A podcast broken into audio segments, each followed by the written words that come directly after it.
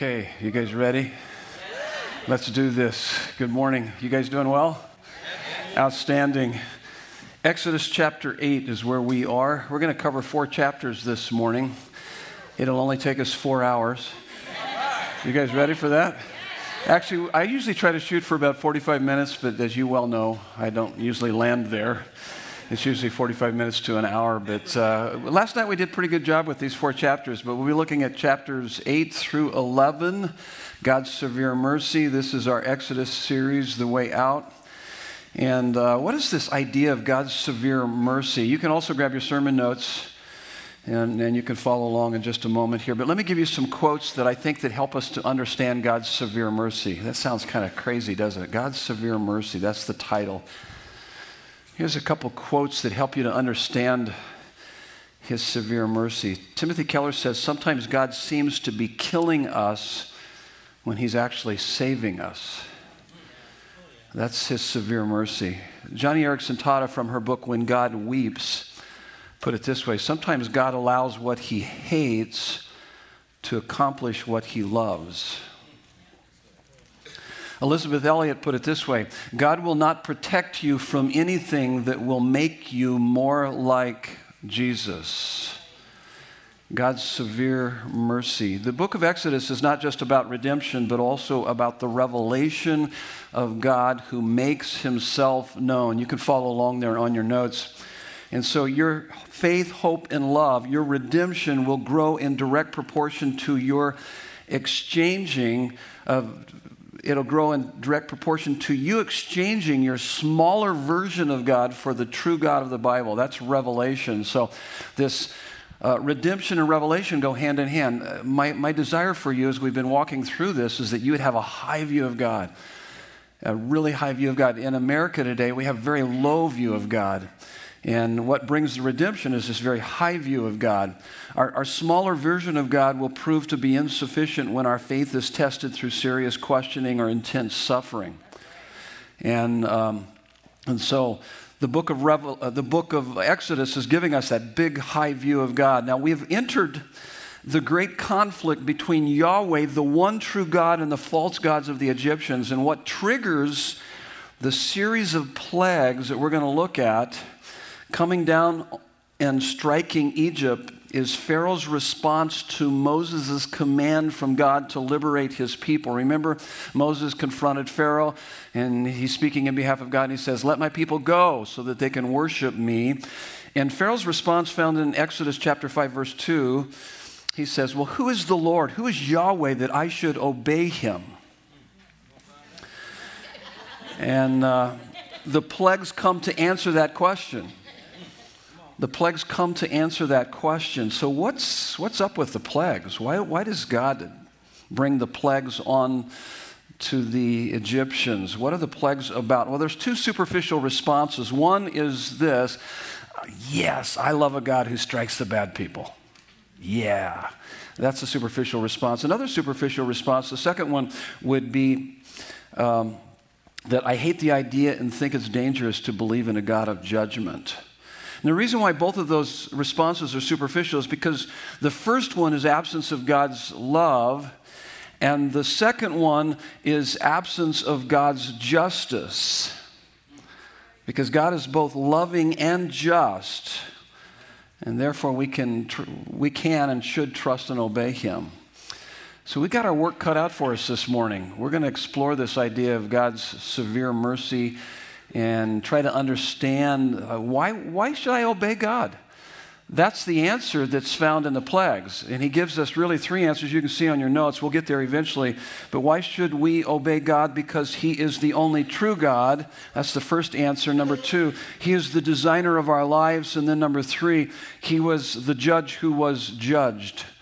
And so that's where we're headed with the study. Would you bow your heads with me? Let's just take a moment. We need uh, a lot of help this morning through the work of the Holy Spirit in our lives uh, to illuminate this text and to apply it to our lives. So let's pray. God, we are delighted to be here this morning. We love your presence. You are both infinite in love and perfect in justice. Your love seeks our justification, and your justice demands punishment for sin. You passed the required sentence of death on our sin, and then your Son, our Savior, took that punishment himself on the cross. Why would we ever question your love or wisdom in our circumstances when we see the lengths to which you have gone in order to demonstrate both your love and justice on the cross? May that reality give us help and hope to embrace more fully your severe mercy, transforming every part of our lives. In Jesus' beautiful name, we pray these things. And everyone said, Amen. Amen. So, so if you're kind of new with this and you have been walking through the book of Exodus, you're going to go, wow, God's pretty angry here. He's pretty upset. Well, you need to understand the context here. Uh, and uh, you got to keep in mind the context of this book is that the Egyptians have brutally enslaved God's people for 400 years. On top of that, they have also attempted a genocide against God's people two different times. The first through the midwives at childbirth, Exodus 1, and then the other by throwing the newborns into the Nile River, Exodus 2.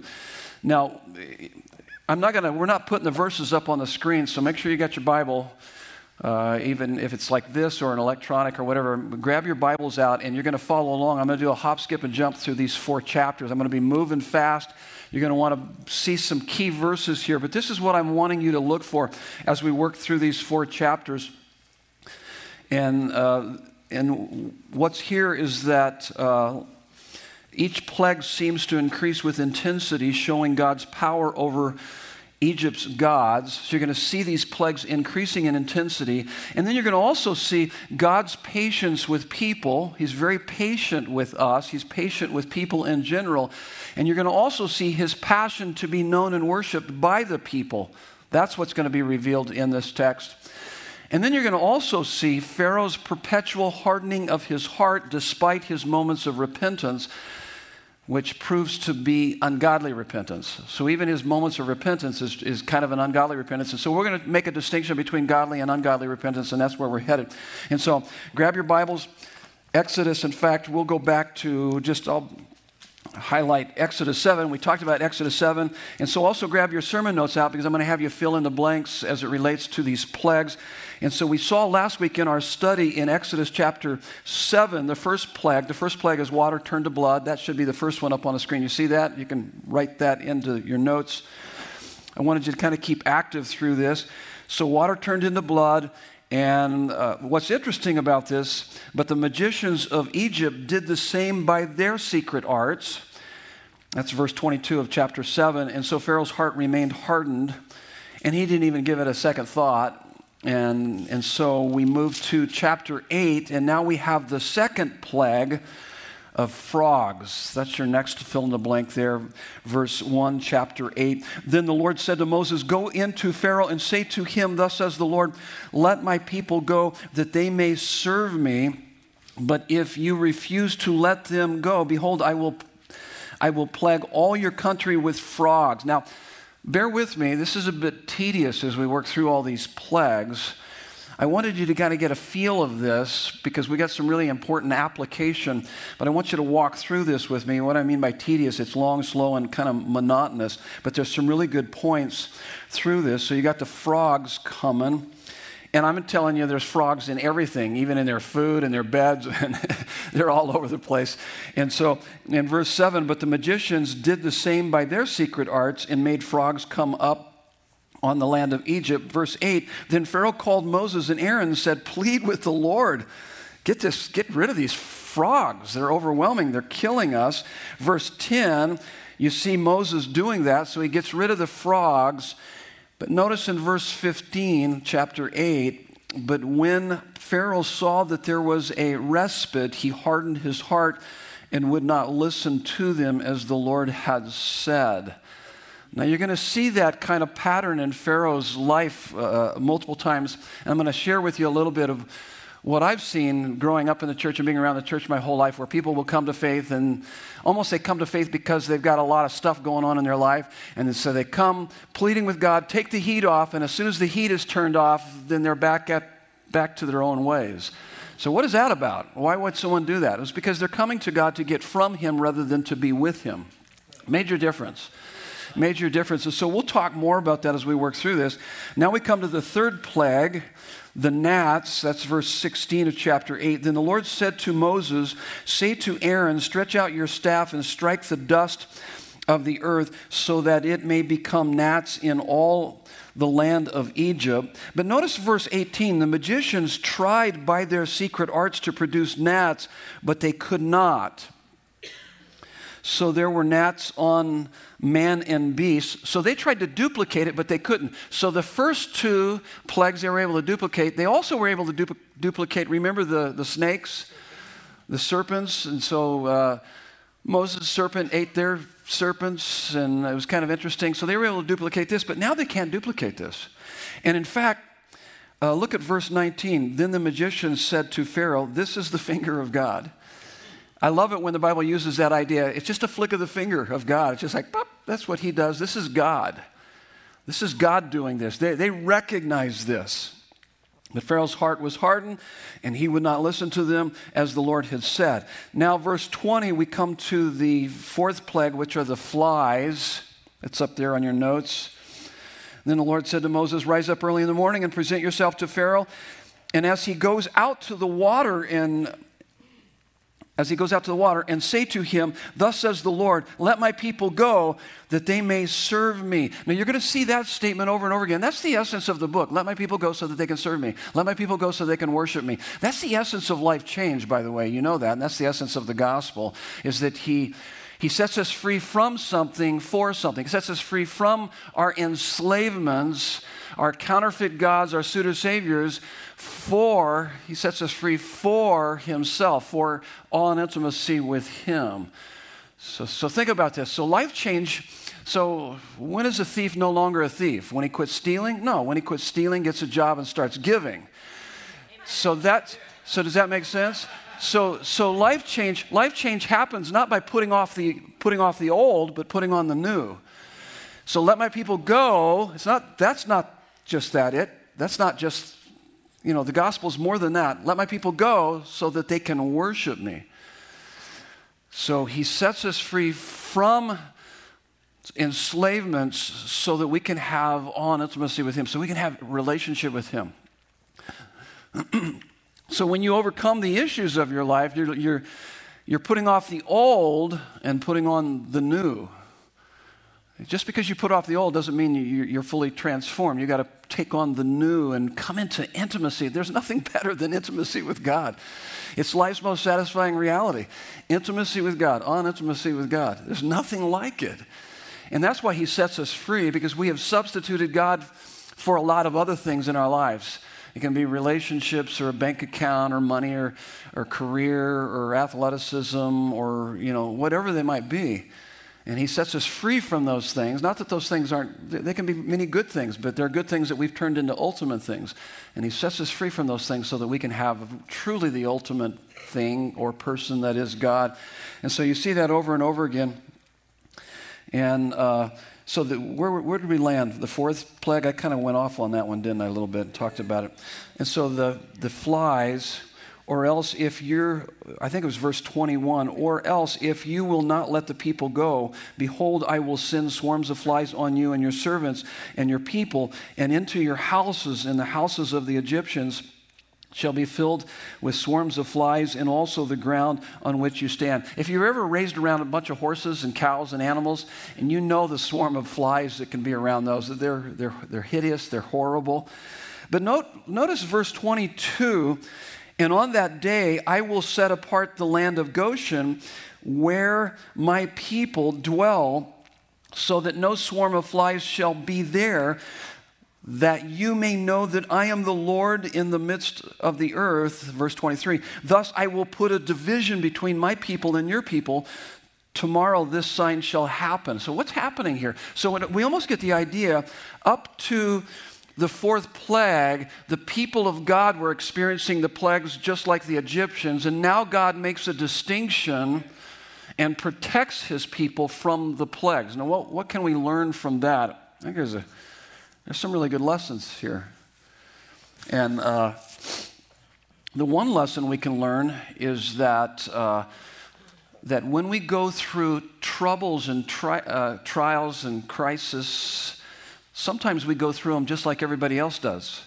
Like back in 2008 when, with that downturned economy, you know, many of you got hit hard and you're a Christian. You're thinking, well, where's God in all this? And then I know others that didn't get hit with that same crisis. So sometimes, so sometimes he calms the storm and sometimes he calms his child in the storm. Either way, you can trust his loving, wise control of your life. He's the one that calls the shots.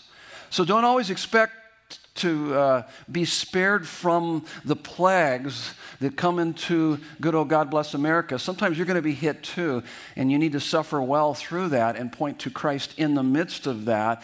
But sometimes He's going to make a distinction and protect you from those plagues. But either way, you got to rest in Him. You can trust Him. He's going to take care of us one way or the other. And I think that's part of that. Look at verse 28. So, once again, these are the flies. And so Pharaoh said, uh, Man, I've had enough of these flies. We're going to let you go and sacrifice to God. Verse 30 So Moses went out from Pharaoh and prayed to the Lord, and the Lord did as Moses asked removed the swarms of flies from Pharaoh, from his servants, and from his people. Not one remained, but Pharaoh hardened his heart this time also and did not let the people go. What is up with this Pharaoh? I mean, he's a knucklehead. And look at verse 9. Verse 9, the fifth plague, so livestock. So you got livestock decimated. Then the Lord said to Moses, Go in to Pharaoh and say to him, Thus says the Lord, the God of the Hebrews, let my people go so that they can serve me. For if you refuse to let them go and still hold them, behold, the hand of the Lord will fall with a very severe plague upon your livestock that are in the field, and the horses, and the donkeys, and the camels, and the herds, and the flocks. Notice verse 4 again, once again. But the Lord will make a distinction between the livestock of Israel and the livestock of Egypt, so that nothing of all that belongs to the people of Israel shall die. And look at verse 7. So Pharaoh sent out, so, so Pharaoh sent, and behold, see, he wanted to inquire, hey, why are we getting hit and God's people are not getting hit? And he sees that, and he sees the distinction, but it says his heart is still hardened, and he would not let the people go. And then we got the sixth plague the boils, verse 8 of chapter 9. And the Lord said to Moses and Aaron, Take handfuls of soot from the kiln and let Moses throw them in the air in the sight of Pharaoh, and it shall become fine dust over all the land of Egypt and become boils breaking out in sores on man and beast throughout all the land of Egypt. Look at verse 12. But the Lord hardened the heart of Pharaoh, and he did not listen to them as the Lord had spoken to Moses. So, so God is just validating, he's reinforcing the choice that, that Pharaoh has already made. He's just continuing, and he's, he's going to use it for his redemptive purposes. And then you've got the seventh plague, hail. That's verse 13 of chapter 9. Then, then the Lord said to Moses, Rise up early in the morning and present yourself before Pharaoh, and say to him, Thus says the Lord, the God of the Hebrews, Let my people go that they may serve me. For this time I will send all my plagues on you yourself and on your servants and your people, so that you may know that there is none like me in all the earth. Now, this is an interesting verse, verse 15. For by now I could have put out my hand and struck you and your people with pestilence, and you would have been cut off from the earth. So, what is he saying here? I could have annihilated you right from the get go, but because I'm merciful, I'm just giving you these kind of warning shots in the, in the air to forewarn you of this coming judgment so that you can, so you can repent and believe. And so you get this beautiful uh, picture of not only God is a just God, but He's a very merciful God. And He gives us plenty of opportunities to turn towards Him and to repent and believe. Look at verse 18, chapter 9. And behold, about this time tomorrow, I will cause every heavy hail to fall, such as never has been in Egypt from the day it was founded. Now, what's interesting here until now. And what God is doing here, God is uh, really uh, telegraphing his punches. In other words, you guys know what I mean by that? He's telegraphing his punches. He's, he's, he's giving forewarning. In fact, this is what, I, what I'm going to do. In fact, what you see throughout this is seven times Pharaoh is warned of coming judgment. It's coming. It's coming. It's coming. Repent, believe and he keeps hardening his heart. God is even, even more so here towards the end, is telegraphing his punches in his mercy. And in fact, now therefore send, get your livestock. So he's telling Pharaoh to tell his people to get their livestock and all that you have in the field into safe shelter for every man and beast that is in the field and is not brought home will die when the hail falls on them. Then whoever feared the word of the Lord among the servants of Pharaoh, hurried his slaves and his livestock into the houses. But whoever did not pay attention to the word of the Lord left his slaves and his livestock in the field. And they were, you know, they were decimated by that. And so you continue to work through here. Uh, he gets fed up with that. Then Pharaoh sent, this is verse 27 of chapter 9. He gets fed up with that, calls out uh, Moses, please take the heat off. So, so Moses pleads with God. Then verse 34 when, but when Pharaoh saw that the rain and hail and the thunder had ceased, he sinned yet again and hardened his heart, he and his servant. So the heart of Pharaoh was hardened, and he did not let the people of Israel go, just as the Lord had spoken to him.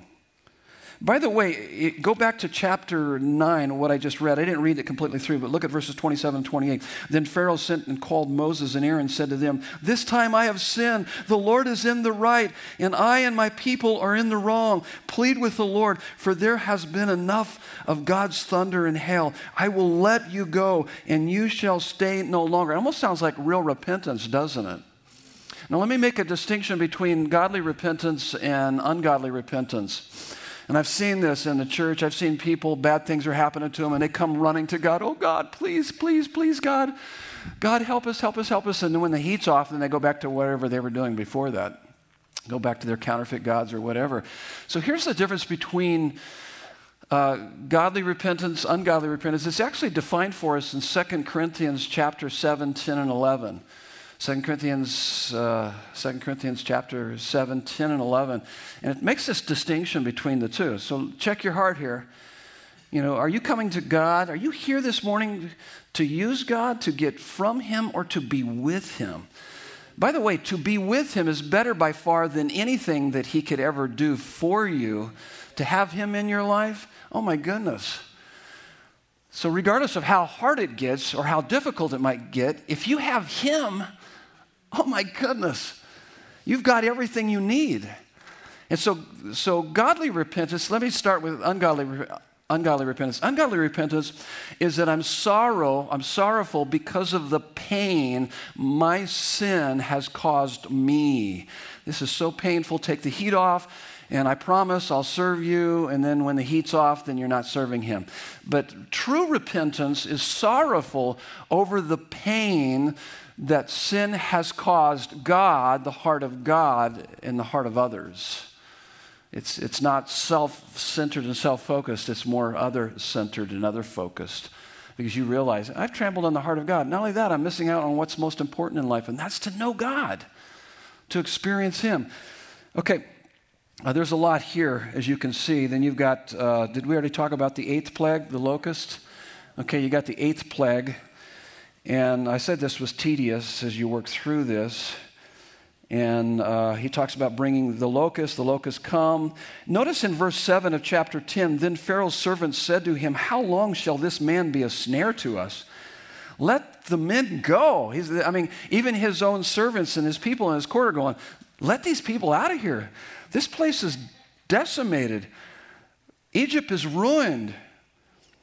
And then finally, uh, Pharaoh says, calls uh, Moses back in. He lets the heat off. And then once again, we see uh, Pharaoh hardening his heart. And then the ninth plague is darkness, verse 21. We see that. And then chapter 11, we've got a final plague threatened, which is the death of the firstborn. And that's only threatened. And then chapter 12, we'll come back next week and talk about chapter 12. It's the Passover. And so we'll, we'll talk about that. This is God's word to us this morning. Now, what in the world is that all about? How does that apply to our lives? So if you kind of drifted off while we were reading all of that, come back, come back. we got a Bible study here. We're still working through this, and there's some really, really good points in all of this. And so let's walk through this. And let me just say up front, that these 10 terrible plagues, God was judging not only the Egyptians, but also the gods of Egypt. You can see that on your notes. It's right under that statement 10 terrible plagues. Exodus 12 12 makes that clear. Numbers 33 4. So the plagues fell on all the areas of life that were supposed to have been protected by Egypt's gods. And there were about 80 major deities in Egypt all clustered around three great natural forces of Egyptian life the Nile River, the land, and the sky. So the first two plagues were against the gods of the Nile. The next four plagues were against the land gods. And the final four plagues were against the gods of the sky, culminating in the death of the firstborn. And so. Uh, you needed to know that because now you're going to see what we've got here in the rest of our notes. So, why should we obey God? Remember, the plagues were triggered by Pharaoh's response to Moses Who is the Lord? Who is Yahweh that I should obey him? Okay, here it comes. This is why, and this is what the plagues teach us about God, why we should obey God. Here's the first one He is the only true God. And on your notes, you can see that I went through this text through these four chapters, actually five chapters, and I showed you here, gave you all the references, God's power over Egypt's gods. And that was the point of the plagues, that he is the only true God. Pharaoh, like most Egyptians and like many Americans, were not atheists, they were pluralist. You know what a pluralist is? Pluralism, pluralism is, is is kind of the dominant belief system in our culture today. Religious pluralists believe that all roads lead to God, and um, even if the claims of those roads are contradictory, which most are, and that's our belief system in America today, that as long as you're sincere, you know, whether it's Mormonism or Jehovah Witnesses or Islam or whatever it is, they all kind of ultimately lead towards God. So when Pharaoh is confronted by Israel's God, he's like saying, "Hey, wait a minute. You got your God, I got my God. You know, let's call it uh, quits right there because it doesn't matter who you serve and who are you to tell me that I should bow down to you? And not like that, I'm God." And that was his attitude. And so they're coming after him and saying, No, no, no, no, you don't understand. There's only one true and living God, and He's going to show Himself to you, and He wants you to know Him. And, um, and so, what's also interesting about pluralism, which is very common in our culture today, is that pluralists are adamantly against exclusivism. And we're very exclusive as, as Christians because we believe that there is only one God. And in fact, we say that not because we say it, but because our Savior said that. Jesus actually said in 14:6, I am the way, the truth, and the life. No one comes to the Father but by me. And so I don't say that. He said it, but I say it because he said it, okay? Makes sense? And so, so a couple statements here to kind of understand this idea of pluralism. Anyone who Anyone who would claim that all religions are equally right or true, which many people say in our culture today, so anyone who would claim that all religions are equally right or true is not listening very well to what each teaches. Because there's major contradiction between all the religions, and that violates the first law of logic, the law of non contradiction. So you're telling me that all of them ultimately lead to God and they all contradict each other. Well, that doesn't make any sense. That goes totally against logic. One of the major differences between Christianity and all the other major cults and religions of our world today is the deity of Christ. We believe in the deity of Christ, that Christ is God in the flesh, and they all deny it. They all deny it in one way or another. Here's another point, too, is that it, it, is, it is no more narrow to claim that one religion is right than to claim that one way to think about all religions, namely pluralism, is right. We are all exclusive in our beliefs about religion, but in different ways. So even pluralists are exclusive about their claim of pluralism. So everybody practices exclusivism whether they want to admit it or not. And so here's your first point, and let's move on this. So we're talking about why, why should we obey God? Because He is the only true God. And here's your next uh, fill in the blank. False gods are figments false gods are a figment of our imagination that have no power to solve or to save. That's the big idea. That's the point. Now, in Exodus 20 uh, or 722, the Nile turns to blood, and then in Exodus 8 7, frogs everywhere. This is what I found really fascinating about this is that the magicians of Egypt could duplicate it, but they couldn't eliminate it. So they just added to the chaos and the catastrophe of all that. Do, do you find that interesting? It's, it's fascinating. So these dudes are kind of duplicating it almost like, oh, we can do that too. Well, you're only causing more of a problem. You're not actually dealing with the problem. And so it tells us in Psalm uh, 96, 4 through 5 For great is the Lord and greatly to be praised. He is to be feared above all gods, for all the gods of the peoples are worthless idols, but the Lord made the heavens. 1 Timothy 2 5, for there is one God and there is one mediator between God and men, the man Christ Jesus. That's it. That's what the Bible teaches. I believe in the inspired word of God. I believe this is God's holy word and it speaks to us. And there's plenty of evidence giving credibility and veracity to his word. So that's, that's what I'm living for. Here's the next point idolatry is looking to created things to give to us the meaning, hope, and happiness that only the Creator gives. So that's what they practiced in Egypt. That's what we practice in America. And it can be even taking good things and turning good things into ultimate things. So you can do that with a marriage, you can do that with romance, boyfriend, girlfriend, whatever, with money in the bank, as I've stated before, with uh, career pursuit, homes, cars, whatever. Those are all good things, but they can become ultimate things in our lives, and that, that is called uh, idolatry. Matthew 22 37, that's why the Bible says the great commandment love the Lord your God with all of your heart, soul, mind, and strength. Matthew 6 21, it says, Where your treasure is, there your heart will be also. What you treasure, if you are truly loving God with all of your heart, if you're treasuring Him, so, where your treasure is, that is where your heart will be also. What you treasure controls your heart and therefore controls your life. That's why it's so critical that we really understand God as the God of the Bible is the, the only true God, the true and living God, and deal with our idolatry. And so, what you treasure controls your heart and therefore controls your life. You are what you love. You worship what you love. You talk about what you love. You will find yourself talking most about what you love. So let's, let's identify some idols. How do you identify your idols? How do I identify my idols? I would rather identify your idols, okay? Better yet, I want to identify my wife's idols. I've got a whole list. Would you like for me to share those with you? I'm going to. And she probably has a longer list. Let's just, this is how I've been able to identify my idols, is identifying idols. What dominates your thoughts? What dominates your solitude? What do you daydream about?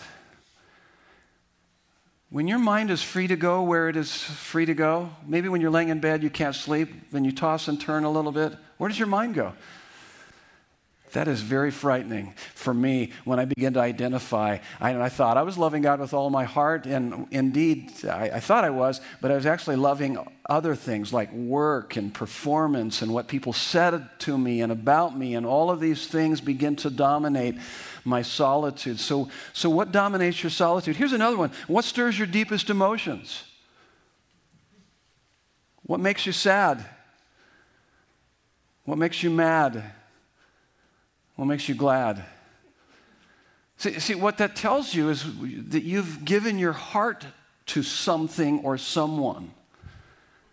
You're attached emotionally because you got the emotional response as a result of whatever's happening in that area of your life. You got to pay attention. The emotions are kind of like the, the lights on the dashboard of your car. You got to pay attention to that, and you can understand a little bit more of what's going on under the hood of the car. So that's how our emotions are. They're kind of responders to what's most important to us in our life. So, what dominates our thoughts? What dominates our solitude? What stirs your deepest emotions? And then, what do you effortlessly spend your money on? Your money and time on? You just kind of effortlessly. One of the things I was able to identify early on when my wife and I were first married was that I would spend money on books. It's like, man, I go to a bookstore, I could walk out with a couple hundred dollars worth of books.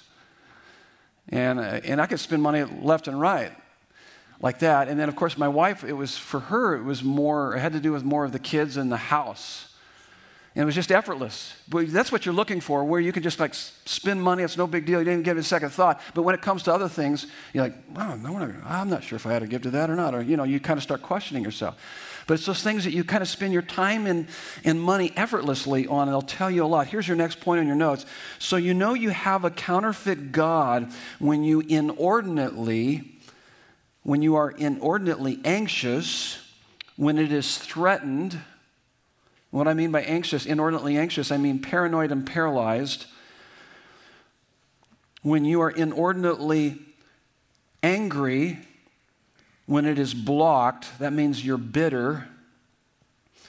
And when you are inordinately sad, when it is lost or depressed. That, that right there was the most helpful thing ever. Besides this kind of list of things, what dominates my thoughts, what stirs my deepest emotions, what moves me to action, what I effortlessly spend my money and time on, boy, that began to reveal to me where my idols were.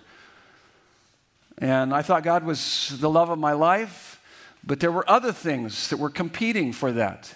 He didn't have my deepest uh, loyalties and affections. I had given them to other things, and this began to expose those things. That's what he's doing with the plagues. He's exposing those things in our lives. And so when, when I begin to see my emotional response to those things that I had most treasured in my life and it created. Now, a certain, a certain level of anxiety and anger and sadness is appropriate, it's what drives our lives. But I'm talking inordinately. I'm talking when it moves inordinately in that direction of being inordinate. Instead of just anxious, you're paranoid and paralyzed. So you just heard of layoffs on your job, and so you're not just anxious. It should drive a little bit of anxiety. It should blow the, the dust off of your resume and maybe get it out there and start circulating to try to find another job, or maybe what, what, what are your options out there? But if you're paranoid, if you're paralyzed, it's because you've got too much of your trust in your job and that's your security, it's not God. Does that make sense? And so you start looking at those things. I had something that happened to me here uh, recently uh, that it, it, revealed an idol. That was, I, was, I was heartsick over some things that happened in, within my family, and I was just heartsick, and it took me a long time to recover from it. And I realized, wait, wait, wait, oh my goodness, I've overly attached my heart to, to this situation, to this person, to what's going on here. So it gave me opportunity to replace this, this thing, this circumstance, this person with, with God. God, you're the love of my life. God, I wouldn't be as heartsick if I hadn't put so much of my, my heart on this. And I need to take my heart off of that and put it on you. And so that's, that's part of God working in our lives. Same thing with our sadness, depression, anger, all of that. So I, I, put a verse there. I love this verse, Psalm 16, 4. It says, The sorrows of those will increase who run after other gods. You will increase the sorrows of your life in direct proportion to how you run after anything more than God. Those counterfeit gods will inevitably disappoint you.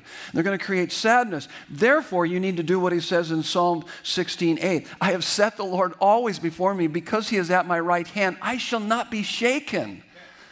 I shall not be shaken. Why? Because God is at the center of my life. He's the love of my life. He's my security and significance, and my, my identity is in Him, regardless of what goes on in my life. I find life in Him, I find liberty in Him. I find great love in Him, unlike I've ever experienced before. And by the way, he, he goes on in verse 11. I love this.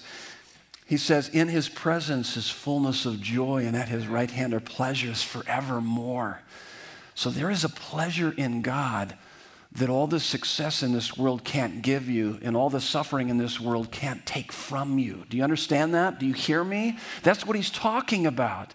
And that's Psalm 16 11. So your emotional response is a window into the loves of your heart it's not that we love our jobs, our family, our health too much, but that we love God too little. And so, what we need to do is increase our love for God. So, He's got to be the supreme love of our lives, okay? You guys, tracking with me? Okay, here's, here's where we go from here. So, we should obey God because He is the only true God. But here's the next one He is the designer of our lives. That's why we want to obey him. And you'll notice there on your notes, I put up underneath that obedience. This is the obedience of Moses and Aaron. And so in this text, I did tons of study on this, as you can probably tell, and I loved it because you're probably thinking, well, who in the world will read those four chapters? Because they're just so redundant and uh, tedious and crazy. Well, I did, okay? Uh, you're welcome. And uh, I did it so that you would understand it and so that we could kind of zip through it and maybe draw some application. But, the, but there's obedience. There's obedience in their lives because they understand that He's the one true living God, but they also understand that He's the designer of their lives. Now, one of the things that most, uh, that most people notice about the plagues is how natural and unmiraculous they are. Not to say that they're not miraculous, because even Pharaoh's servants recognize hey, this is the finger of God. This is, this is, but the way that they come down, they're very, they seem to be very natural and unmiraculous. For instance, the Nile turning to blood destroyed the eco, uh, ecological system, and then all other plagues seem to be the consequence of that. So you got from this water turned to blood, what do you got? You got all the frogs everywhere coming out of the Nile that die and begin to rot and stink. And then the third and fourth plague, what do you have from, because the dead, stinking frogs, they produce the plague of the gnats and the flies. So the gnats are the third plague, the flies are the fourth plague. I mean, it's an ecological disaster. And what are plagues five and six? They are the epidemics of destroying the livestock, and then the epidemics of destroying the people through uh, skin disease, boils, and on it goes. And then the next plague is the hailstorm seven, and then there's the plague of the locust eight. Then you got darkness nine, and then you got death of the firstborn, which is ten. Now, let me armchair quarterback this, okay? I'm thinking about this. You guys know what armchair quarterback is? So let me let me armchair quarterback this a little bit. And, I, and I'm thinking as I thought through this, God, God, God could have done a better job at getting across his supremacy, you know, through some other means rather than the use of these plagues. But the, the, reason why he used the plagues is because the plagues are making a point. We'll get to that point in a minute. But let me just armchair quarterback this by telling you about the movie. You guys remember the movie Bruce Almighty? You guys, so in that, in Bruce Almighty, he's complaining to God it's like, God, I don't like how you're running the universe. And, and, God says, okay, how about you do it for a little bit, okay? I don't know for how long, maybe it was 24 hours or whatever. So he's going to run the universe. Well, he's, he was bullied by some guys, Bruce. He's, he was bullied by some guys. And so now that he's God, he finds them in an alley and he confronts them. You guys remember the story? Okay? And so, and so he confronts these bullies and he says, he says, You guys need to apologize to me. Because basically he's saying, I'm God and you're not, and you need to apologize to me. And one of the thugs, one of the bullies says, I'll apologize to you when you make a monkey come out of my, my butt, okay? I, apologize for that. It's a little bit gross, but uh, I think it's a great illustration. And uh, because this is what I would do, okay? And so, sure enough, Bruce Almighty has a monkey come out of this guy's butt, and all these thugs scatter. So, so, so here's, here's my thinking. I'm thinking if I was Moses, if I was God, I'd tell Moses, go in there and tell Pharaoh that if he doesn't get with it, I'm going to have a monkey come out of his butt. Don't you think that's a great idea? Okay, maybe that's a little bit too graphic. I apologize. And if you're new here, welcome to Desert Breeze, okay? Sorry. Okay, well, we'll, we'll lighten it a little bit. I mean, it is gross, and, and actually, he does it in the movie, and like I said, all the guys scatter. And I'm just thinking, that's a good one. That's a good one. Or how about this one? To point to one of Pharaoh's magicians and have him burst into flames. And then turn to Pharaoh and say, You're next, dude. But, but God doesn't do that. And I think he's showing his mercy and I think it's severe mercy. And he's saying, I'm going to bring plagues, but I'm going to also warn you of these plagues because I'm going to give you opportunity to, to repent and believe. And he does it over and over again. In fact, Exodus chapters 5 through 11, you have disorder and disintegration. And it's the, and Exodus 5 through 11 is the undoing of Genesis 1 through 2. So you got Genesis, uh, you got Exodus 5 and 11 is disorder and disintegration through these plagues. And it's the undoing of Genesis 1 and 2, which is order and flourishing. So, what God is saying through the plague is my power, my laws, my authority, they're not arbitrary. It's not an exercise of just naked power. In fact, anytime you see miracles in the Bible, he's not exercising, he's not just flexing his muscle. Hey, look at this. There's a point, there's a message in, in all of this. Everything I tell you to do is to protect you from the worst and to provide the very best for you. Here's the point it's on your notes here. We were designed to know, love, and obey God supremely, and when we are faithful to that design, we flourish. That's the point. That's why the plagues are coming in. There's almost this disintegration and unraveling because of their rebellion against God. Now, let me talk about this. I, I gave you the Ten Commandments, I also gave you Psalm 1 1 through 3 where he talks about meditating on God's law day and night. He'll be like a tree planted by rivers of living water. In season, he will bear fruit. He will, his leaf will not wither. Whatever he does, he will prosper. So to disobey God is to trample on his love and wisdom. Did you guys hear that? Wake up! I'm telling you, that's so critical. That's so important. I didn't mean to be so loud and so offensive there. But, but yeah, I did, okay? Because I know people that are just like, I can do whatever I want to do. I can live however I want to live. Why would you do that? He has given us directives in His Word, and they come from His infinite, His perfect wisdom and infinite, uh, uh, His perfect love and infinite wisdom. He loves us. No one's ever loved you more. And so to disobey God is to trample on His love and wisdom. It is a dagger in the heart of God.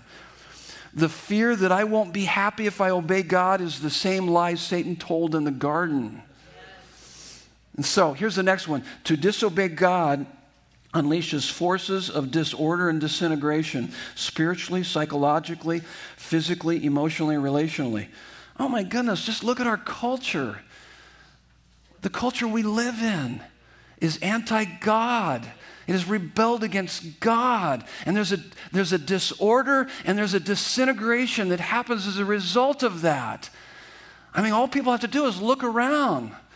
This place is a mess. That alone should drive us into the heart of God and drive us closer to Him. And that's just His severe mercy to say, well, I, you know, if that's what you want, that's what you get because you've rejected and rebelled against me. So you're going to get disorder and disintegration as a result of that. And I gave you some great verses there. In fact, you see the disorder and disintegration as a result of Adam and, Adam and Eve's uh, rebellion against God in Genesis chapter 3, verses 14 through 19. Galatians 6, 7 through 9, it says, God cannot be mocked. God will not be mocked. God is not mocked. You think you can shake your fist at God and do your own thing? Have at it. Because he says, God will not be mocked. Whatever a man sows, that shall he also reap. If you sow to the flesh, you're going to reap destruction disorder, disintegration. You reap to the Spirit, you, you sow to the Spirit, you sow to God, you listen to God, you obey God, and you're going to reap eternal life. And then he says, Listen, don't grow weary in well doing because in due season you will reap a harvest if you don't give up. Because sometimes it seems like you're doing all the right things, but nothing's happening. Hang in there. Don't quit. Don't stop because in due season you will reap a harvest and you will be glad you hung in there, even though it gets tough and even though it's difficult. And so let me give you some examples of what this might look like in our own life. Here we go. I'm going to try to get this through, okay? Because we're, we're about at 48 minutes right now, okay? Okay? And I think I can finish this within the next couple hours, okay? Actually, we can be, we'll be done here in about, okay, I'm not going to make any estimates here. But let me give you some examples of this unraveling. So, for instance, uh, physically, a 55 year old man is told by his doctor to cut back on cholesterol. Dang it. I'm 61, but. Uh, and so the man isn't going to say to his doctor, Don't tell me what to do. You're just trying to control my life and wreck all my fun. The guy, guy wouldn't say that unless he's goofy in the head. And there's maybe a few people out there that are like that. Or, and, and he wouldn't say, So, if I keep eating a lot of cholesterol, you're probably going to have me arrested and thrown into jail. He's not going to say that either. No, the doctor's directives reflect the nature of his being. That is the nature of his patient's being, to help him live a life of flourishing and freedom. So to ignore the doctor's orders would be to trample on his best interest for you, for you, the patient, and to trample on your own well being by giving yourself possibly high blood pressure and maybe a heart attack and premature death. And so it is with God's directives. What's interesting about this is that uh, you don't break God's laws, you break yourself against His laws. You knew that, didn't you? You break yourself against His laws. The, doctor has studied anatomy and physiology, God created it. And so when he gives us these directives, it's, it's for our good. It's, it's based on his infinite wisdom and perfect love of our Maker. And let me give you a spiritual example of this. The Bible tells us you shouldn't have anything in your life as more important than me. That's what God would say. You shall have no other gods before me, first of the Ten Commandments. What if you have your job as more important than God? God isn't going to say, for that, I'm going to make you get into a car accident or cause you to break your leg. No, he's not going to do that. He doesn't do that. No, becoming a workaholic unleashes forces of disorder and disintegration into your life. With years and years of overwork, you will experience family disintegration, emotional disintegration. If anything goes wrong with your work, emotional disintegration and physical disintegration. It's going to happen because you're breaking God's order and design. How about emotionally? The Bible tells us in Ephesians 4:31, "Forgive one another just as God in Christ has forgiven you." So unforgiveness does what? It leads to bitterness, causing an emotional, relational, and physical disorder and disintegration. I mean, just this is practical stuff. This is just makes sense. And in fact, if you have bitterness in your heart, Unforgiveness turns to bitterness, so it's going to poison your life, you know, emotionally, relationally, physically. Physically, I've known people that had physical ailments as a result of their unforgiveness and their bitterness through the years. Amazing. And so it will probably even start to create disintegration of relationships with people who are like the person you're bitter at because it's called baggage that you carry into other relationships. And whether you realize it or not, subconsciously, that person looks and sounds and acts just like the person you totally can't forgive. And so if a woman wrongs you and you, you know, you might become bitter at women in general. Or if a person of a particular race wrongs you, you might start to look at that whole race of people the same way. And so, why should we obey God? Because He is the only true God. He is the designer of our lives. Now, if we were to just stop there, that wouldn't be enough. That wouldn't be enough. Obeying God based on those two reasons is good but not enough because your motivation would be based on fear and or pride. Fear, I don't want to experience disorder and disintegration in my life, so I better get my act together. Well, that's fear motivation. Or there could be pride motivation. I'm not like all those bad people out there that are unleashing forces of disorder and disintegration into the world. See, fear and pride are self-centered reasons. It's still about you. You've got to be taken out of yourself. You've got to have a much deeper reason for wanting to transform your life and to follow Him and obey God. Fear and pride can restrain the heart, but only the love of God can transform the heart, and He is the judge who is judged. This is the third reason why we should obey Him. And you see in this text God's passion to be known and to be worshiped throughout that. And in the story of Exodus, God saves His people from judgment. Actually, he saves his people through judgment. God is a God of love and justice. Love is that aspect of his nature that seeks our justification. Justice is that aspect of his nature that requires payment for sins. And so you see both of these natures of God in this story of the plagues. Listen to me. The Israelites don't deserve to be saved any more than the Egyptians. Did you know that? They don't. It's God's grace. Yet God seems to be offering salvation through judgment to both. And that's, that's the story. We saw that in Exodus 9 15 through 16, because where God says, I could have wiped you guys out, but I didn't. And uh, in fact, he says, God says through Moses to Pharaoh, I could have totally destroyed you by now, but I'm using this to show you my power and to proclaim my name throughout the earth. So, what this does, this gives us a unique approach to salvation, suffering, and evangelism. Here's the first one Christians are sinners saved by grace through faith in Christ's work, not their work. Not our work, but Christ's work. Jesus is the judge of the world who came to bear our judgment in his first coming before he comes to bring judgment. That's his second coming. Every other religion gives you a standard that you must meet or face judgment. Jesus not only lived the life we should have lived, but he died the death we should have died in our place for our sins. God passed the required sentence of death on our sin, and then he took that punishment himself on the cross. He is the judge who was judged. And see, it's our small version of God, it's our small view of God that keeps me from grasping how wicked my sin is against Him and what an act of mercy it was for Him to save me. If I have a small view of God, it's like, I can't believe this is mean of God. No, no, no, we deserve it and yet he's going to step in and take it for us. When his greatness in the cosmos humbles you, then his goodness on the cross will move you. Here's the next point plagues, suffering are God's severe mercy, warning us of future judgment and giving us opportunity to repent and believe. Ezekiel 33 11, as I live, declares the Lord God, I have no pleasure in the death of the wicked, but that the wicked turn from his way and live. 2 Peter 3 8, 3 8 through 10. Let me just read verse 9 of that, of that text. The Lord is not slow to fulfill his promise, as some count slowness, but, his, but is patient towards you, not wishing that any should perish, but that all should reach repentance. Here's what he's doing. When you go through difficulties, it's his severe mercy. He's trying to pry your fingers off of those things you think you can't live without so that he can give you truly what you can't live without, and that's more of Himself. That's what He's doing. That's His severe mercy. Listen to what. Uh, what Spurgeon said I have learned to kiss the wave that throws me against the rock of ages. I have learned to kiss the wave that throws me against the rock of ages. St. Augustine put it this way In my deepest wound, I saw your glory, and it dazzled me.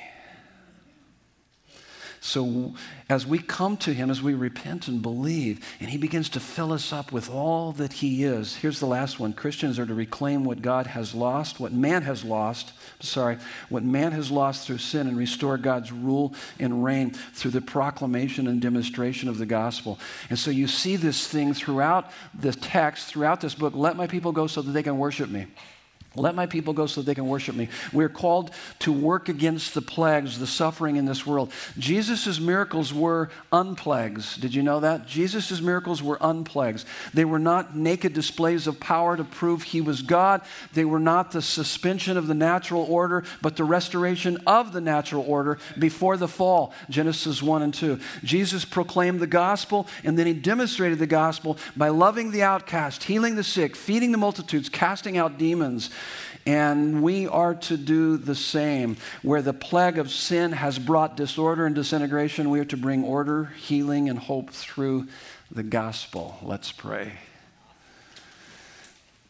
God, we love you. Wow, what an amazing message from your word this morning. And so, God, we are designed to know you, to love you, to obey you, to enjoy you, to live our lives for uh, for you because you are the only true God, the designer of our lives, the judge who is judged in our place for our sins. And when we are faithful to that design, we flourish. And so may we be faithful to that design and experience the fullness of life that only you can give and help many others to experience all that we are experiencing through you for your glory and our joy in Jesus' holy and beautiful name. And everyone said, Amen. Love you guys.